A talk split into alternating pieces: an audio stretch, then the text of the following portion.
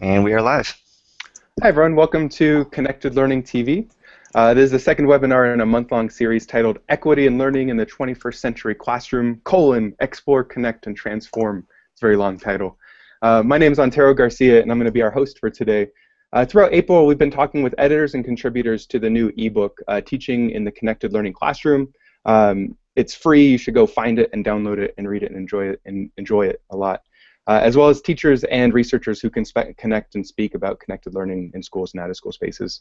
Um, today we're going to be talking with several editors, contributors, and a reviewer of the ebook about how schools can take advantage of digital networking opportunities connect, to connect their students to each other and to the larger community outside the four walls of the schools. Um, before we dive into the chat, though, let's just do some quick housekeeping. Um, for those participating, participating, this is not a good start, is it? Um, for those participating on live stream right now, please use the chat there to introduce yourself, connect with each other, and ask questions. We'll be able to address those uh, here in the Google Hangout if you're asking questions over there. Um, we're also chatting throughout the month in the Connected Learning Google Plus community and via the hashtag Connected Learning on Twitter.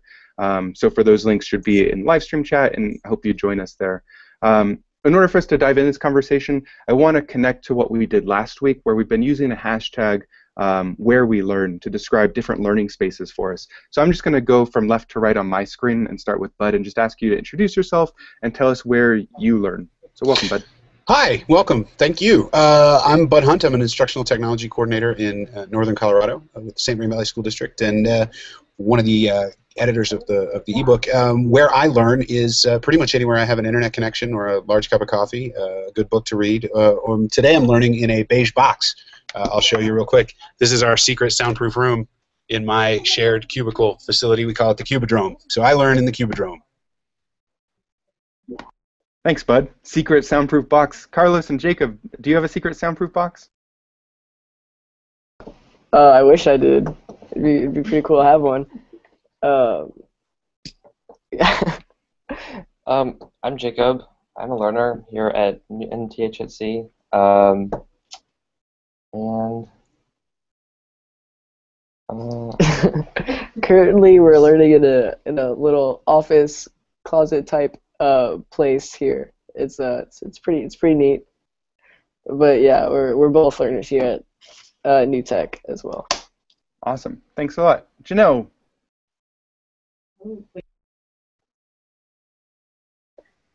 so I am Janelle Bence, and I have the privilege of uh, being a facilitator for these learners. I facilitate at New Tech High at Coppell, and I am their English 1 facilitator as part of a blended humanities course entitled Global Issues. Thanks, Janelle. Uh, Joanna and Taylor? So I'm Johanna, and this is Taylor, and we obviously uh, also learn here at New Tech High. But I mean, we're in the same place as Carlos mm-hmm. and Jacob. and you sort of just learn everywhere, no matter where you are, if you think about it. Mm-hmm. Cool, thank you. And Justin. Great. My name is Justin Reich. Uh, I'm a researcher with HarvardX, and I also uh, co-founded a professional learning group called EdTechTeacher. The, the most uh, fun place that I've been learning recently is that there's a new rock climbing gym that opened up in Somerville that has a co-learning, like co-working, co-learning space built on top of it. Um, so you can imagine like there are these sort of rock climbing walls that you can go climb up and down and get some exercise, and then kind of like behind one of those walls is a big long area with a bunch of tables and a bunch of standing desks. And so it is now not uncommon for me to um, go to the gym when it opens and do a little working out, and then go and work out my brain and learn a little bit. And then sometimes when I'm really motivated, I do I do double sessions and climb again in the afternoon. But that's my new favorite place to learn. Well, that's awesome, Justin. Um, one of the places that I've been learning, I've had my um, college students here in Colorado State uh, make zines this past week, and they've been drop lifting them all around Fort Collins and putting them in stacks of libraries and at the Walmart. Um, so I've been having my students think about learning as uh, in community spaces by drop lifting and secretly. Drop lifting is the opposite of shoplifting, by the way, where you put magazines and different things in spaces for people to discover. Um, which I think will bring us into thinking about what are open digital networks. So Uh, as, as we talk for the rest of the hour today, I really want us to unpack what do open digital networks mean for schools? What does it mean for those watching this in terms of how we can connect within schools and with each other? Um, so I want to start with that, with a very general question then of what do we mean by open digital networks? And I'd like to hear from everybody, but I'm, i think I'm going to ask you, Bud, as the person who curated this chapter of the book, um, to help us unpack this definition to start. Sure. Um, so uh, at, at its simplest, open networks are networks that people can find and that people can access uh, and that people can contribute to. So when I think about open networks, I think uh, the web is a, is a delightful example of an open network, but it's not the only one. Um, I think a lot of the places where I hang out uh, uh, uh, in, in public spaces are possibly open networks, just just spaces that people can get to, can discover, and, and then can can collaborate and share across. So in the in the um, in the book, I talk a little bit about some of my habits as an openly networked person. But uh, when I think about um, uh, Twitter as a place that could be an open network in many ways, um, my uh, my blog is an open network in the sense that I have comments open, folks can drop by. Uh, but but to me, an open network is is one. It's important to think about it open as I can participate in it, but open in the sense that I can also discover it and and participate in a variety of ways. Thanks, Bud. Any other people? Anyone else have uh, thoughts on what open digital networks means to you? Justin. Yeah, so I would say another really critical piece um, is that there are no barriers to entry. That's I, think, I mean, open's a great word and a great word to think about a whole bunch. So um, you know, Bud mentioned that uh, it was something that you could find, that it was accessible, that it was participatory, that it's something that like theoretically you can contribute to.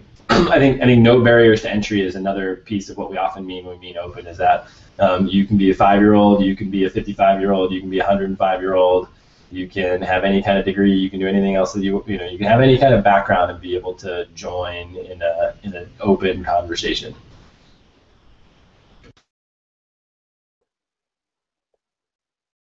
Thanks, Justin. Janelle, do you have thoughts on this? Yeah, I was thinking for us in our um, learning experiences, that openly that open network and having um, the ability to communicate and publish our work outside of our four walls has really been been important to really add authenticity to our learning. Um, and I think that's one of the reasons why our kids here have really thrived. Um, openly networked means being very transparent about showing your work, your learning, um, and everything that comes with it. So I that's why I asked these guys to come in, and uh, maybe Taylor, do you have something to speak to that? Um, yes. So to me, openly networked means that the learners, not just from your school and in your four walls, can contribute, and you can debate and have discussions and learn together with people from across the country or even across the world. I love that. Thanks. Um, one thing I want to think about, and, and, picking up on, on that and picking up on what Janelle was saying, is thinking about why is the idea of networking so powerful within education right now.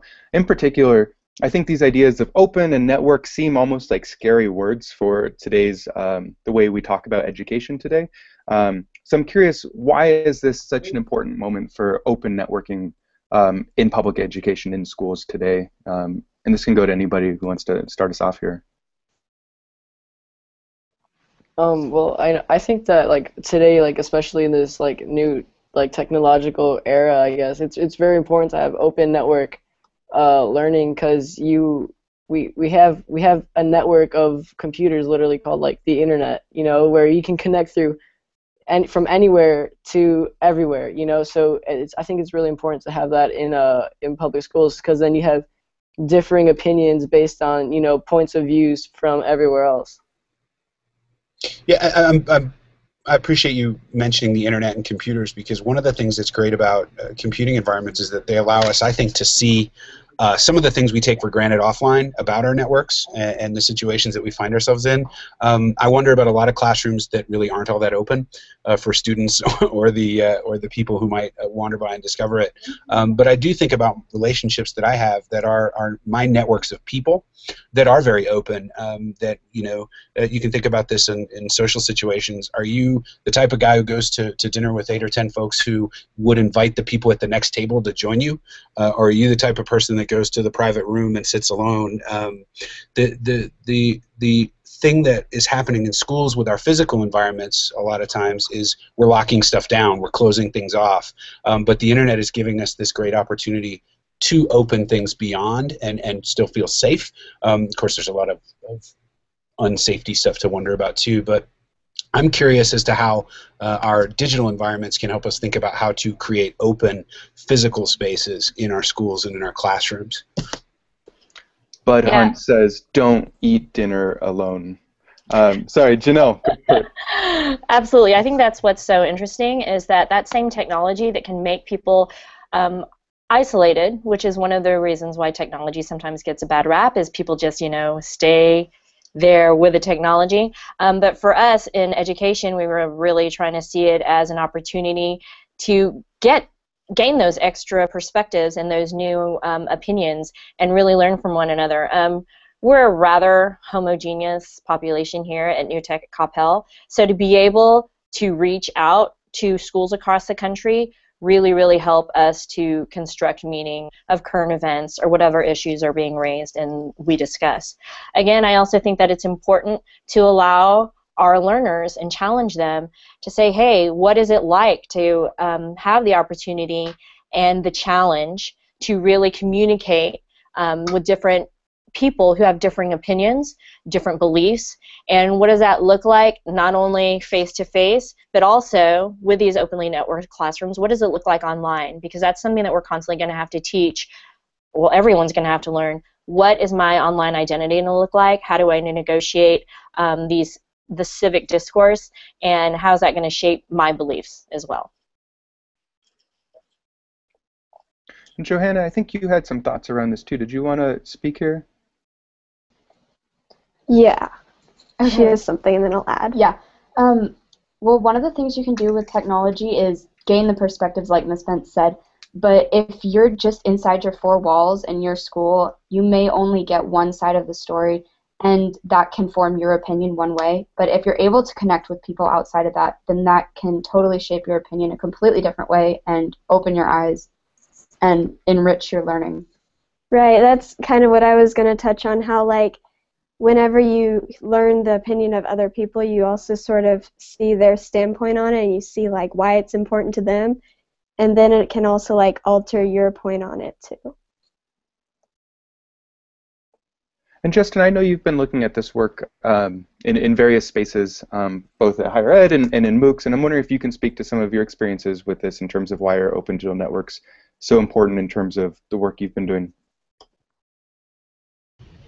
Yeah, so I think most of us think about the learning environments that have, the learning experiences that we've had that have been most powerful for us. Um, they have a few characteristics. They were something that was important and meaningful for us. Usually, they're something where we feel like we made a personal connection with another human being, so they were social in nature. Um, and then oftentimes they were participatory learning experiences. So when you, we ask people to talk about the most powerful learning experiences they had, there are a few, but very few people will say, my gosh, I was sitting there listening to this person, and when he got to the 75th minute of what he was talking about, like, wow, that really is what struck me. Um, you know, most people will talk about apprenticeships, they'll talk about opportunities to participate, they'll talk about opportunities to contribute. Um, you know, I guess one of my concerns with as we sort of think about expanding uh, online opportunities in higher education is that we'll mostly expand these models where there's one talking head talking broadly out to the world. You know, and there's some great things to learn from bright, thoughtful people who have things to say, but I don't think those are going to reproduce our most powerful learning experiences. The most powerful learning experiences people talk about are ones that are in conversation and in dialogue with one another. Um, and so that's what I'm most excited about for dividing open learning networks that can allow people to be in conversation and participating in learning experiences when, with one another. Um, and we can recognize it in, in, you know many of the domains that we ask people to learn about. Um, there are a lot of different perspectives, as uh, you know, as, as Jenna and Taylor were talking about, and there's and and exploring those perspectives is central to what learning means and what learning looks like. Um, and you know, so I'm interested in, in how do we create spaces um, both in higher education, in K-12, and maybe even more importantly, you know, most most of those kinds of distinctions exist because as we were organizing people for industrial schooling 100 years ago, it made sense to make these age-graded classrooms.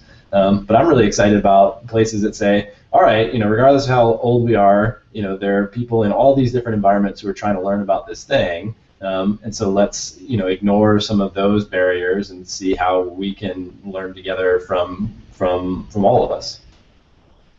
Thanks, Justin. I like hearing even old people can be a part of uh, even old people can learn too. That's my point. we've got some we've got some good quotes coming out of today's webinar. I'm very excited. Yeah, even old people can learn. BJFR. um, I think so. So knowing that even old people can learn. Oh man, we're off to a great start today. Um, I want us to I want us to unpack a little bit and talk about what do these actually look like. So instead of instead of talking about instead of talking hypothetically, uh, I think the powerful part of, of the ebook we're working around is we're looking at real school examples. And Bud and I have started a conversation um, on DML Central, really looking at um, the work he's doing in terms of um, supporting and sustaining open digital networks uh, in his school district. So, Bud, I'm wondering if you can talk about what this has looked like in your school context, and I also want to hear from the students as well after this. Yeah, sure. I'll, I'll, try to be brief, and you may need to stop me because this is what I do uh, most of the time. But I guess um, one of the things we've been doing in our district is, is big around access to networks. So uh, device distribution has been has been essential to our work these last couple of years as we've realized that we need folks to be able to interact and, and talk and argue and make things together and share those things. Um, the, the actual work of getting them onto the network is, is a piece of that work.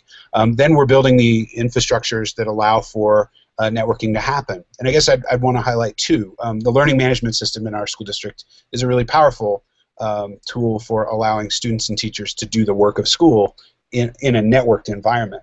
But I wouldn't say that that's necessarily an open environment. Uh, that's a closed classroom environment in a digital space. What we started to do with some of our professional development, though, is open up that closed network to anybody that wants to come into it. So we've thought very intentionally about how do you gain access to these resources, where should they live, who should be able to get to them, and what can they do once they get into the environment. So you have to think about the infrastructure and the permissions and the it gets a little IT uh, pipes and wire geekery, but but you have to think about who gets to come in, who gets to play, um, and, and where they get to. And, and then we also have some environments that we've decided will start open and, and we'll go that way. So we have a WordPress installation in our school district that allows us for that more um, open start to students sharing what they're doing at the end of the day, to teachers and, and, and the community and district departments sharing information that, that typically would be private. It's memo, it's, it's circular. But if we if we surface some of that stuff and, and put public information into a public environment, we start to get the benefits of um, of discovery, of serendipity, of, of exposure, of things that don't necessarily mash together, mashing together. Uh, so that's just a few. In the chapter, I, I would highlight just two more real quick. Um, Gail uh, Desler's work on um, um, creating these rich pen pal relationships uh, between folks and experts who had these uh, these uh, very important experiences, as well as the students who are learning about these experiences together. She uh, references uh, some of that work. Um, but just this notion that, that students who are learning about the same thing in different places can can talk about that thing. And in the in the talking about the same experience that they're having in their individual classrooms that can be really powerful learning. And and if we can make that easy to do through digital tools uh, she talks about VoiceThread a lot as a really powerful tool for that. Um, that that can increase uh, sort of a very traditional learning situation make it really really engaging and interesting and, and powerful and live beyond the classroom but can you talk a little bit about? So it sounds like there's been a lot of talking and implementing on, on your end, um, which is both IT and, and, I think you said pipes and wire geekery. Um, mm-hmm. but in addition to that, can you can you talk about the ways um, teachers, administration, parents are responding to this? Um, in any like the responses of the community in, in moving towards this direction? Yeah, we were talking with a parent group this morning, and um, one of the one of the concerns that that parents have is I don't want my kids exposed to networks beyond my house and my family, and that's a totally legitimate uh, uh, position. I, am not. I don't want to say that if, if a parent says they don't want to do the thing that the teacher says they should do, the parent's wrong. I just don't think that's accurate. Um, but there's there's a, a sense that as we as we expand the classroom, we also are expanding the parent's sphere of influence into the school, and so there's a really interesting uh, cultural uh, mishmash there. Uh, there's another fun quote for you: a cultural mishmash of wires and geekery. But um, in terms of in terms of our network, the the school context and the family context, and those are those are uh, juxtaposing and playing together nicely. Uh, that said, a, a, lot of our teachers and, and are, are really appreciative of the opportunities to connect with their kids in non-traditional ways. They have access to them through the LMS and the blogging tools and other online tools at, at odd hours, and so there's a, a restructuring of what it means to be uh, at work and at home, or at school and at home. Uh, those are those are complicated, messy things. But um, in general, our, our students and our teachers have more opportunity to interact with each other, with the families that they serve, and with the other teachers and students in the same district. Uh, you know, the, the first thing that people think about when you think about open networks is the people on the other end of the country or the other end of the world who are totally different from them. I'm really interested lately in how uh, open online networks can build um, social capital and can increase ties between people who are like two neighborhoods away who may have never interacted but could and can cement sort of an online relationship with that face-to-face interaction. I think that's really important. Yeah, I think in my own experience, a lot of the, the networking stuff I did with my high school students in South Central Los Angeles, it was less about connecting them to the world, you know, to, to people in other states or in other countries. It was really about sustaining a network of peers within the same classroom or, or within within you know across the hall. And I think in some ways those are even the those are the more valuable networks that are often forgotten about when we talk about open digital networks. Mm-hmm. Carlos and Jacob, Jacob, I'm wondering if, if the two of you are willing to talk a little bit about um, what this has looked like in your school setting and, and the types of work that you're doing as students there?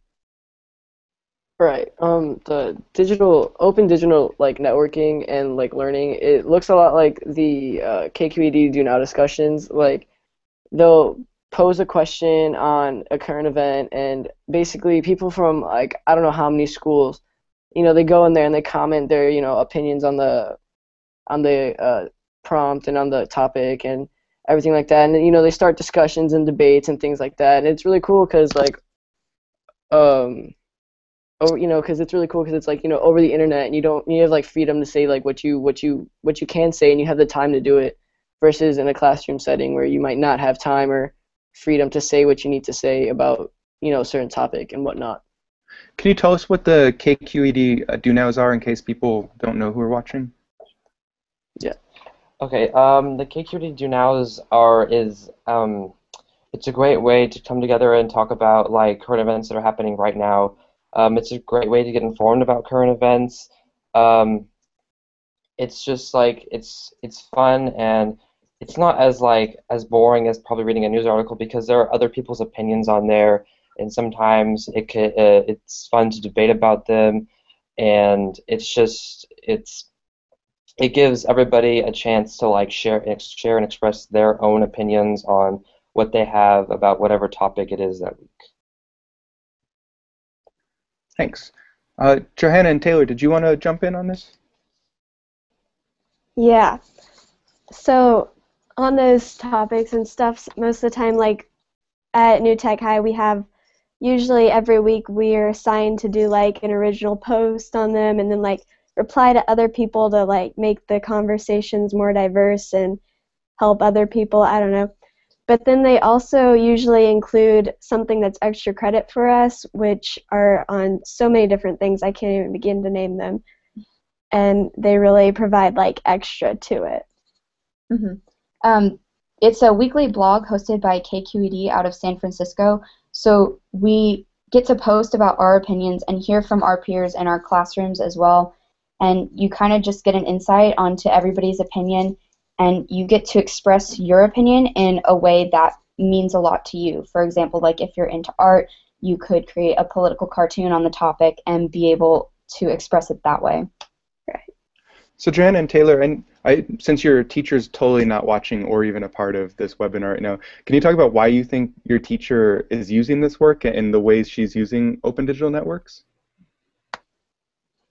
Yeah, I mean, they usually I don't know how they find them, but they find all these different like platforms for us. Like we've made infographics before, we've made political cartoons, we've made these things called Zeegas, which you like put together a bunch of words and pictures and stuff. And what else? And then we usually take those and we post it on the networks like Twitter or the KQED blog. That way it's shared with the public and everybody can view it. Do you like that uh, Ms. Bence makes you do this work? makes you sound so authorita- authoritative?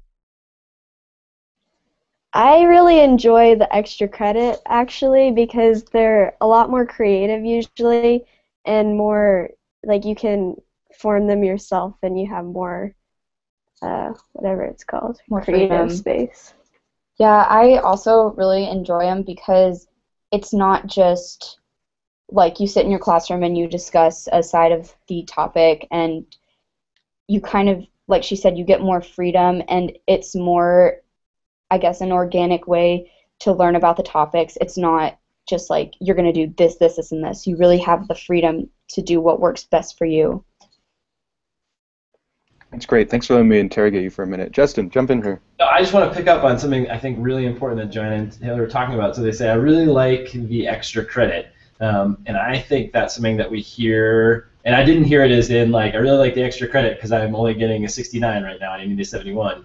Um, I hear it in terms of, here's this per, here's this you know sort of nominally peripheral practice like it's peripheral because we're calling it extra credit it's not the main thing and i think we see that all the time in schools that the that the sites for the most interesting deeper learning are happening in extra credit in after school activities in electives in alternatives that somehow we've designed a school system where if we interrogate students they're telling us that the most powerful learning experiences they're having are on the periphery of what they're doing rather than at the core of what they're doing. And I think we should be asking ourselves some really tough questions about that. Um, if if that's in fact the case, you know, why why have why have we structured schools um, so that the experiences that students tell us are the most impactful and the most important to them are ones that they're squeezing in the margins of what they're doing, and most importantly, maybe that are not equitably distributed. Um, so you know, kids who have who are more affluent, who have higher grade point averages, who have more support, have more time for these extra activities where kids who are having a harder time come from more challenging environments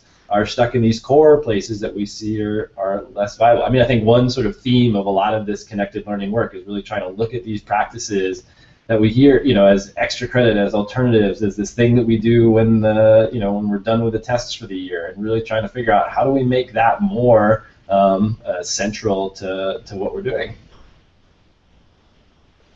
I think that's a huge point. And Janelle, do you want to clarify this a bit? Yeah, so I think that um, what they're speaking of is that yes, they do on a weekly basis. We do ask them. It's part of the um, curriculum or content that we're teaching. They do participate in the do now part. Um, the extra credit, let's say, and the only reason why we kind of made it extra credit is the making portion of it because we really wanted to give them the freedom. And so, in order to kind of support that creativity, we made it completely open and people could jo- join yay or nay. Um, but I completely agree with you, Justin, that we need to take into account um, the different and multiple intelligences and, and creativity that our learners bring, um, because so many times, you know, they can say so much, and being able to um, kind of boil down their responses into the form of a meme or into, you know, a reflection in a Zeega um, is so much more important and meaningful to them than just the uh, here's a short response, written short response.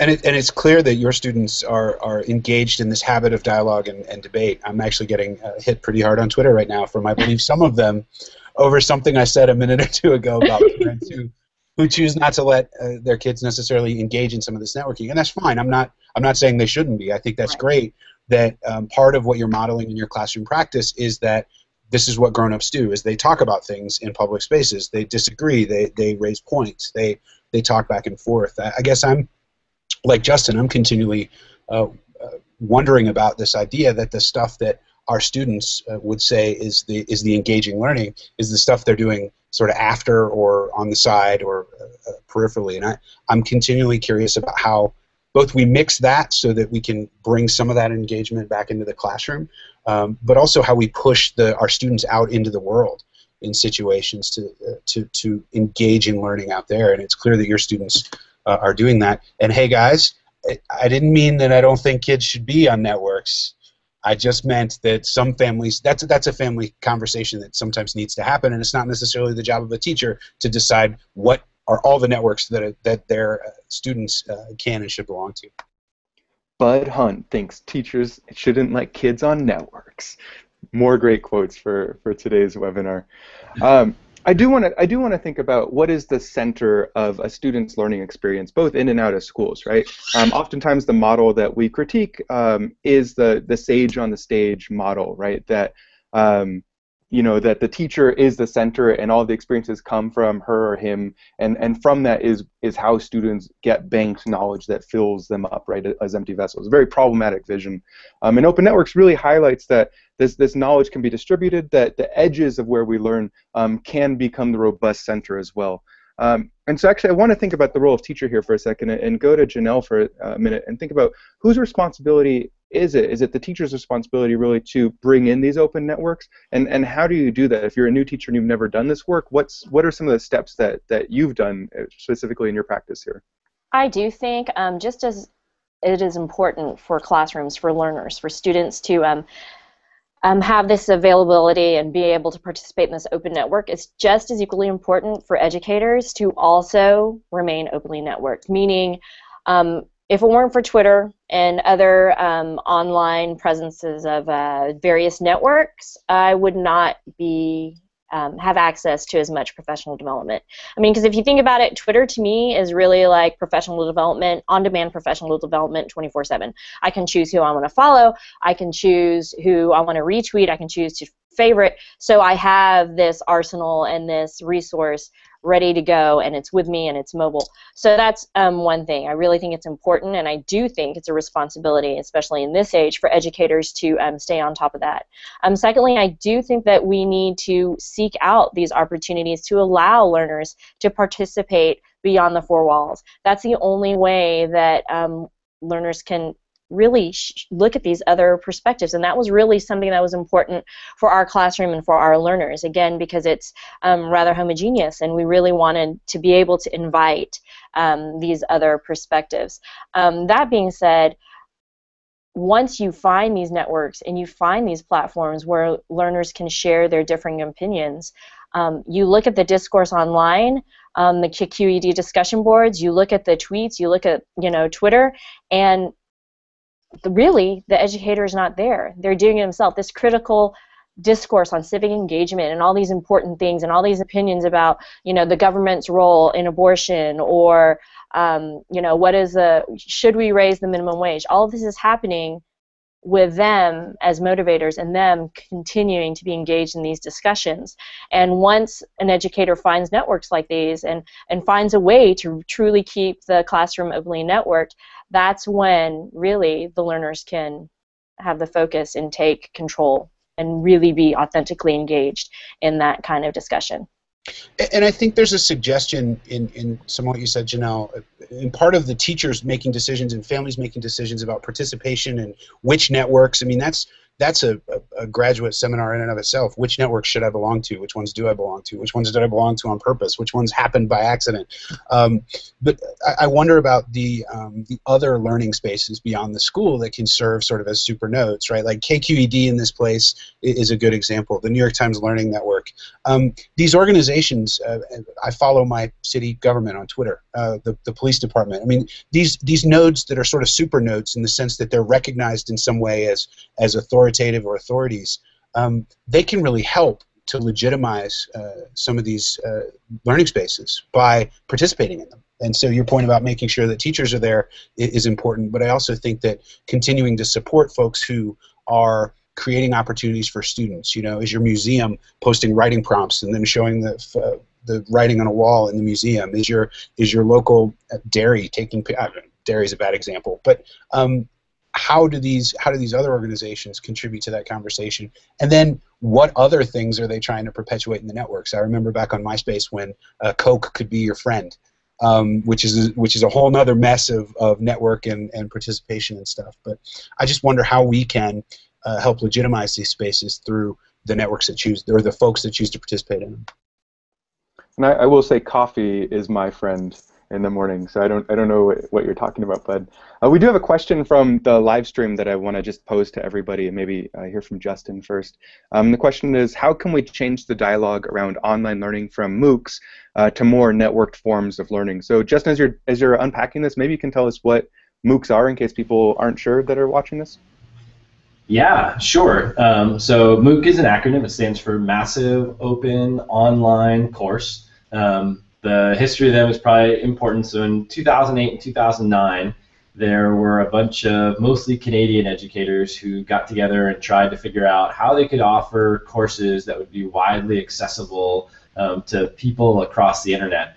And their courses had a bunch of really cool features of them. They, in particular, they used the web as the platform for the course. Um, and people created uh, learning opportunities in different spaces and shared and networked with one another. And actually, these, these original courses that came to be called MOOCs were incredibly networked forms of learning. Um, and they're very odd. They're unusual. If you go and look at them, you will not intuitively understand what's going on there. If you want a little example, go to the website. I'll type it in ds106.us, which is a totally amazing learning experience. And when you glance at that website, you're not going to know what you're looking at and not going to make sense of it.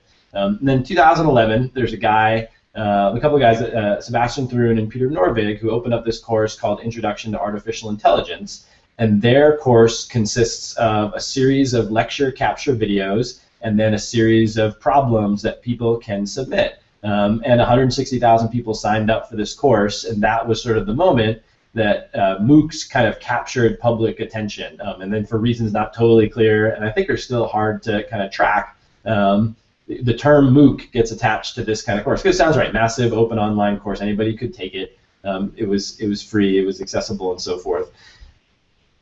The key, I think, piece here um, is that if you look at the Introduction to AI course, if you watch a lecture for half for, for, for 10 seconds you're going to know exactly what you're what you're looking at. Khan academy i think works a lot like this as well. If you watch a khan academy video for five seconds you go oh this is a lecture. I know what this is. If you go to one of the problem pages you're going to be like oh this is a random this is a worksheet problem. I know what a worksheet problem is. When you get a leaf or a reward or something you go oh that's a sticker. I know what a sticker is. Like my third grade teacher used to give me stickers for math class.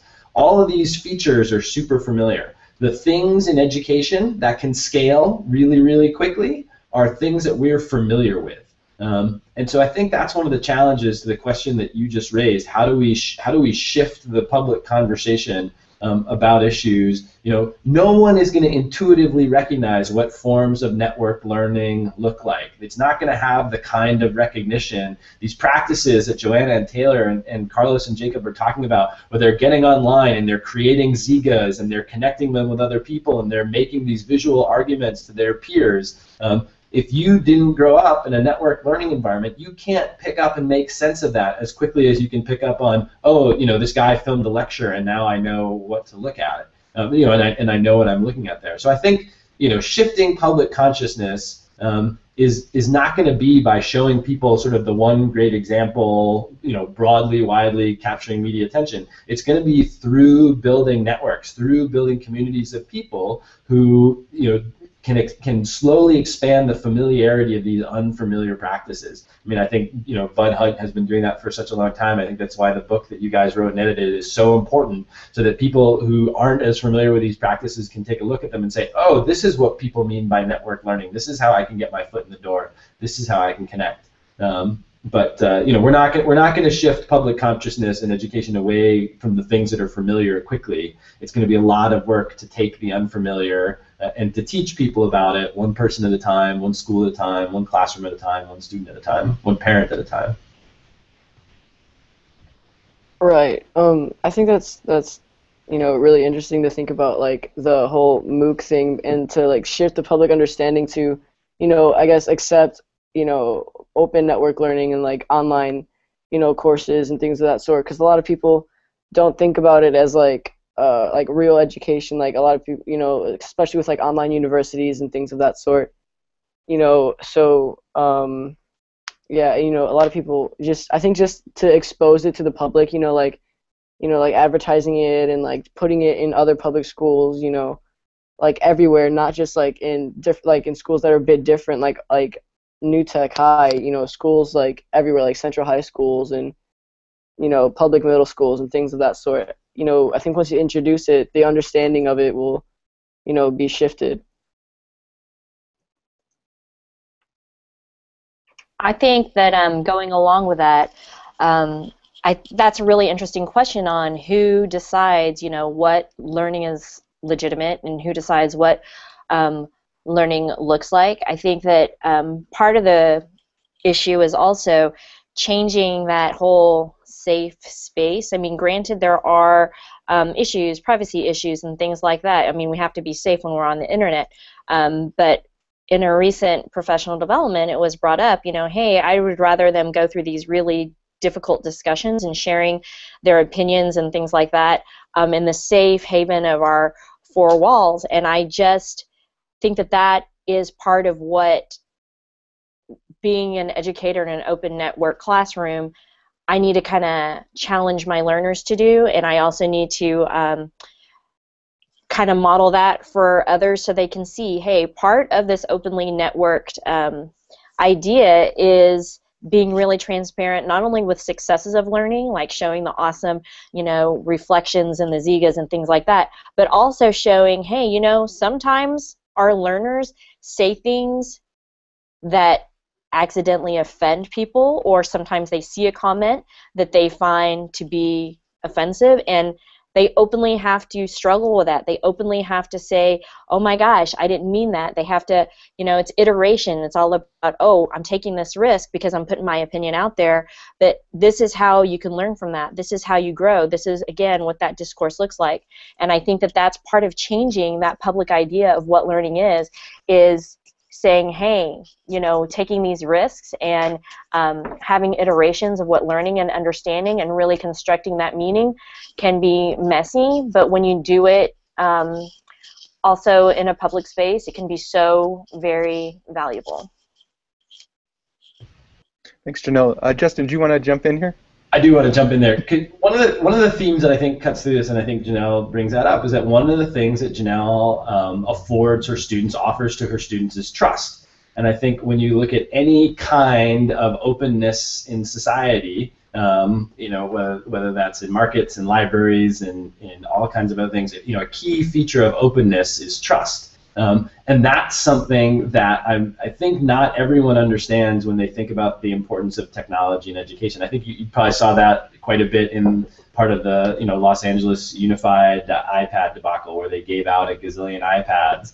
Um, and they said, all right, you know, we want to be more equitable, and so what we're going to give to people to make things more equitable is this device. Um, but what students in fortunate circumstances have from their teachers is trust. That's the you know like giving them device is is one thing and an okay thing, but giving them the trust is the thing that really distinguishes the opportunities that people in open learning environments have versus people in more locked down, more teacher-centered kind of learning environments. And that's what we've got to figure out how you know even you know in, in, in part and, and trust and openness is sort of you know a set of resources that we can use to enrich people's learning experiences. Scaffolds and boundaries are other things that we can use at different times to enrich people's learning experiences. We're not talking about sort of throwing the walls off everything, um, but but one of the one of the destinations that we should be having in our schools is getting to points where we say, oh, absolutely, we're going to trust our students. Um, with scaffolding, with support, to be able to, to go out and communicate with other people, knowing, as Janelle said, that there are going to be mistakes. Um, but let's have them make some of those mistakes when they're here and with us, and where we can take care of them and support them and help them make some sense out of that.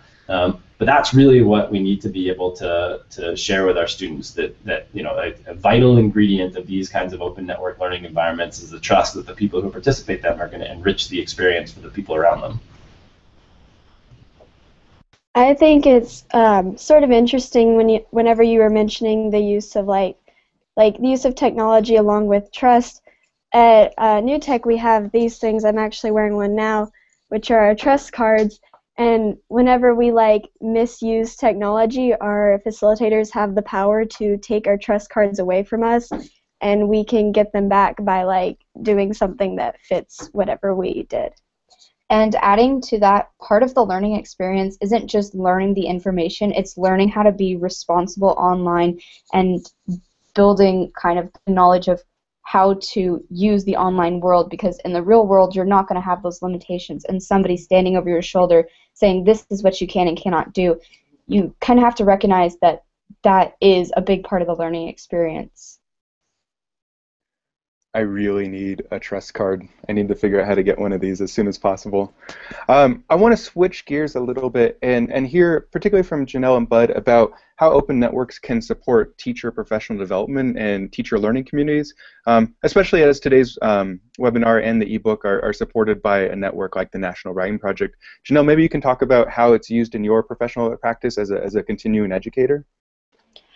I think that that's um, I think it has been pivotal. It has been so important for me to be part of National Writing Project, not just for my writing, but as opportunities open up and as, um, gosh, to be able to go somewhere or even be online and be able to pick Bud Hunt's brain is kind of crazy. Um, people don't get that often. You too, Antero, you're not bad. But um, yeah, it's just, I mean, it's nice to be able to find people who are like-minded but with different um, experiences and different contexts and be able to say, hey, we have this that's similar um, about us. And so, you know, systems thinking yeah we have this as like our core values but like look look at these differences that make our network even richer and how much that can really impact our our instruction. Um, i think that that's really important the fact that we are constantly looking for opportunities if not for ourselves then you know getting something from another teacher consultant in the writing project says hey you know why don't you try this out or why don't you check this out or could you contribute to this book that's pretty cool too. I mean, it's not just um, us thinking for ourselves, but for others. Um, so an example would also be with the Do Now, you have the whole um, um opportunities for the learners to participate, but also um, I'm serving as a mentor teacher for new teachers who are just starting to use Do in their classroom. So that's another way um, to actually grow the network. And I think that just as important as it is to kind of take from these networks, giving back is equally as important because it will just you know enrich and really help to build my capacity too. Yeah, I think that's well said, Janelle. I agree. Um, networks, the, the, professional networks that I've belonged to and continue to belong to, like the Writing Project, are immensely valuable. In part because they're an audience for me to to explore and ask, uh, but also because I, I I, I, see different perspectives. I guess more and more, I'm interested in the in the professional development network I'm building for myself. Right, my uh, my edu blogosphere, my personal edu blogosphere. Right, the the 15 blogs that uh, are my must reads. The the teachers that I found who are very different from me but are excellent at things I am not. That I've said I'm going to spend time reading and, and exploring here, the, the folks have said, gosh, these are voices who are just like mine, who sometimes I need those voices to remind me that what I'm doing is, is the thing I actually wanted to do, and it really is okay. Um, picking, picking brains from, from other uh, spheres of, of university or, or, or, business cultures to, to say, gosh, here's what it's like over here. The, the, the thing that I hope our students leave our schools with the understanding of is that they can build their own networks, right? They can construct what they need out of the open pieces that are available to them, be that uh, for entertainment or for political discourse or for, for participatory engagement or, or for learning. Um, and I just, I, I, am, I marvel at the opportunities that I have uh, to do that. I, I, I, can literally reach out and touch so much of the world, and, and I learn a great deal in the process. Um, just looking at the time, I want to come to a question I saw in live chat. Even though this um, this month is, is pretty school centric. Uh, there's a question in live chat that says, we haven't brought up libraries and museums yet. How can we create open networks between classrooms and other physical learning spaces and then extend the work online? And I think about the work of um, a librarian like Buffy Hamilton, and but I know you've included some museum work in your chapter, so I'm wondering if you can address this question. Yeah, Mike uh, Morosky, I always butcher his last name, but Mike is a, is a he's an educator attached to the Portland Art Museum, and he has a section in the book about museums as physical networks, but also as the people in the museums um, how they interact with art and, and think about the physical spaces as a representation of, of some of these open uh, digital networks and then how that work can expand beyond the physical space. So um, I think that, that places of learning are, uh, you know, certainly uh, not just schools, museums, libraries, um, uh, civic civic spaces. Uh, we've got an event that we're running next week in our in our city hall in Longmont, where elected officials and students are going to get together and, and argue issues, and and those aren't typically seen as classrooms, but seems to me that city hall and our, our school board rooms are, are perfect examples of civic uh, classrooms. Um, uh, one simple way that we can uh, build those relationships between schools and those spaces is to like talk to them. I know that sounds silly, but we're in a big uh, physical library card push in our schools right now. Uh, so it's it's odd, but one of my colleagues asked the other day, uh, people in the school district, "Hey, how do our students get library cards?" And there were a lot of blank stares. We should have good answers to that question, and we should be talking to, to public librarians and museum folks and saying, "How do our students engage your space, and how do we how do we build those physical relationships?" And then we can extend those online. Um, I, I, think the Do Now project is a great example of, of a way that a, a, place far away can impact learning in, in our environment in terms of an internet space. But uh, again, go to the go to the places of learning in your community and say, how do my students engage you? Uh, I think that's a great place to start.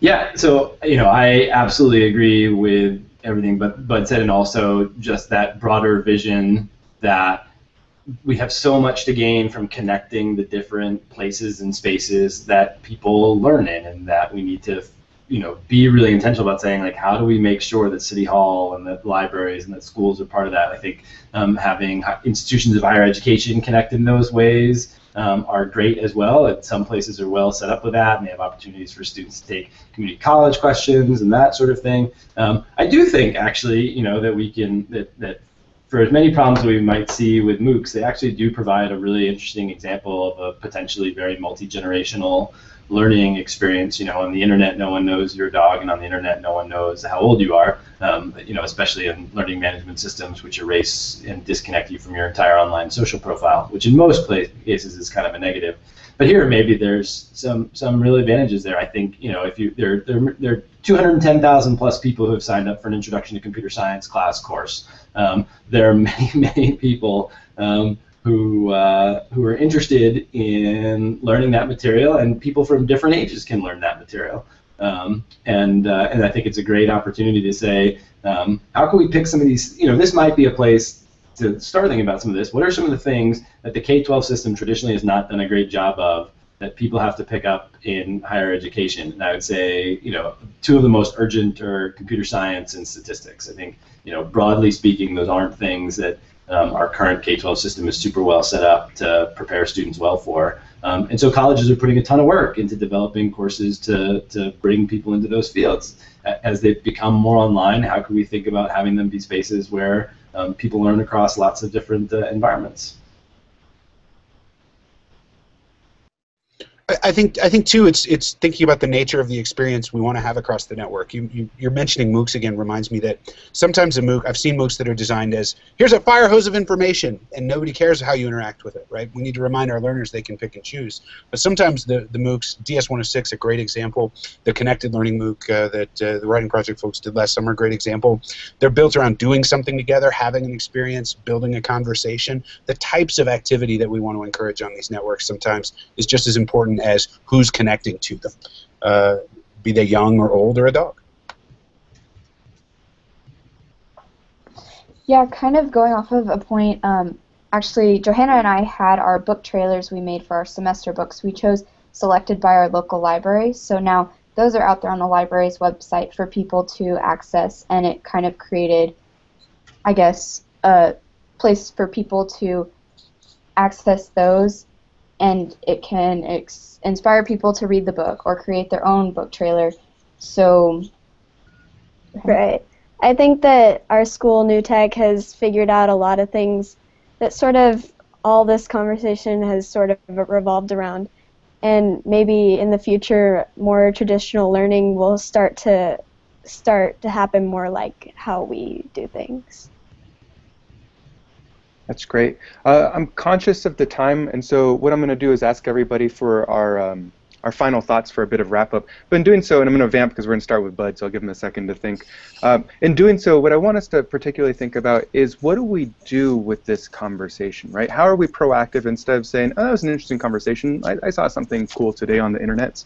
Um, what where can viewers of this webinar take this work, both as teachers, as researchers, as students, and how can we support uh, open digital networks for learning? So, Bud, what are your final thoughts in just a, a minute or so? Yeah, I'd say that the thing that I hope people are constantly thinking about, be they teachers or students or, or university folks or museum educators or just random random folks on the street, is uh, what are they doing that might have value to somebody else, and how can they create opportunities for folks to see into that? So, might be documenting your practice and sharing it on the web. It might be uh, taking the stuff that you've uh, hidden behind a paywall or, or under a, a login that doesn't need to be and, and opening it up. Um, you know, what are the what are the people that you wish your students had access to, or that you wish you had access to, and how come you've never connected with them? Uh, what what would be a small way that you could move forward with a connection, or a way to let somebody, as I call it in the book, uh, productively eavesdrop uh, in into what you're doing? Because I suspect you're doing something interesting.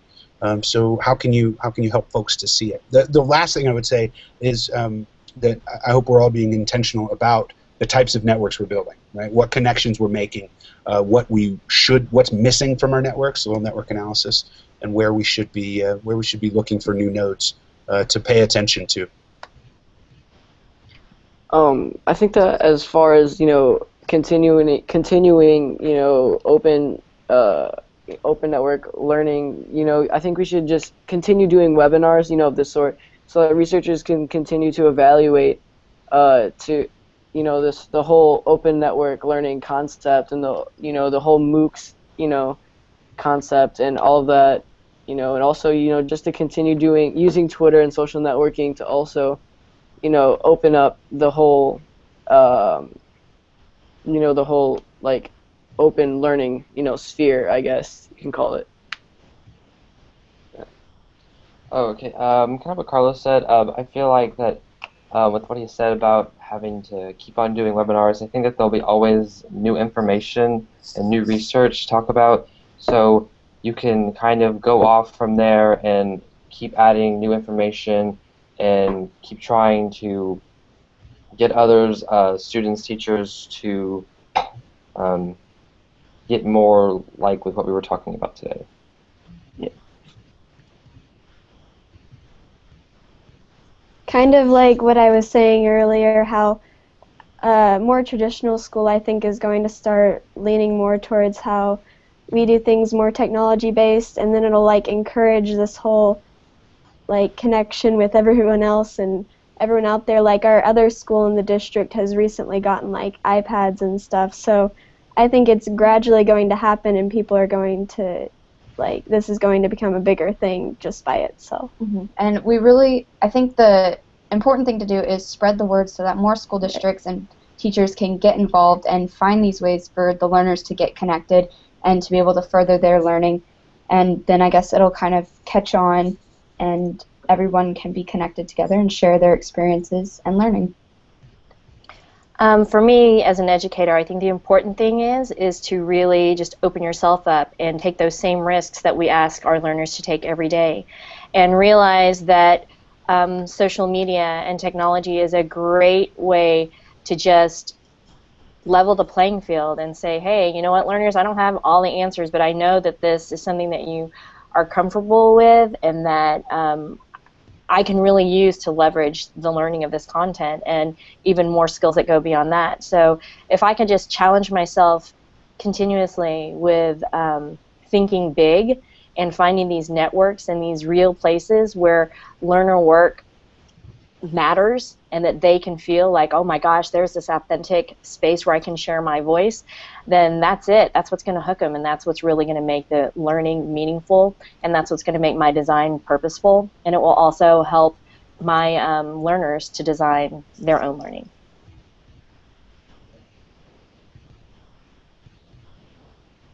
Justin, do you have final thoughts?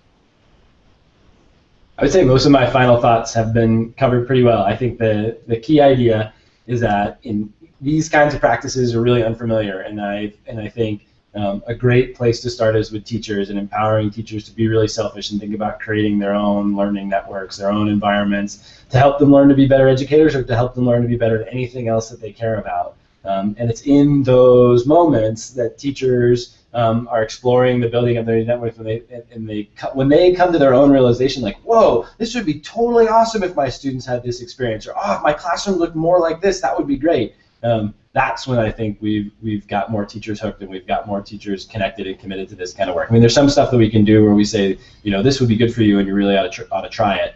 But I, I think, you know, in the long run, the more powerful place to start is just helping educators, helping all of us find ways of um, of enriching our lives through the kinds of learning that are now possible and uniquely possible through network learning environments and have them um, be uh, have great experiences doing that and then find the desire to share that with their students. Thanks, Justin, and thank you everyone for this great conversation. Uh, just to wrap up, by tomorrow we're going to have a full recording of this webinar and other curated content. It'll be up on connectedlearning.tv, um, and we hope you share that with your networks. Um, as I mentioned, this wraps up our second webinar of this month-long series. It doesn't mean the conversation has to pause here. I know there are some questions in live chat, particularly around badges, which would just kind of blow up and go in directions we just don't have time for in, the, in an hour. Um, so I encourage you to keep the energy going by using the Twitter hashtag Connected Learning. If you haven't, add to the Where We Learn hashtag, um, and get involved in the ongoing conversations with the Connected Learning Google Plus community. Um, join us again next Tuesday at 10 a.m. Pacific, 1 p.m. Eastern. That's 11 a.m. Mountain Time for Bud and I, at least. I don't know if anyone else is on Mountain Time. Um, but we're going to be chatting about interest-driven learning through multiple pathways. We're going to have Meenoo Rami, Cindy O'Donnell Allen, Craig, Wat- Craig Watkins, and Paul Allison joining us. Um, it's going to be a good one. So uh, visit connectedlearning.tv for more info. And again, thanks everybody. Have a great day.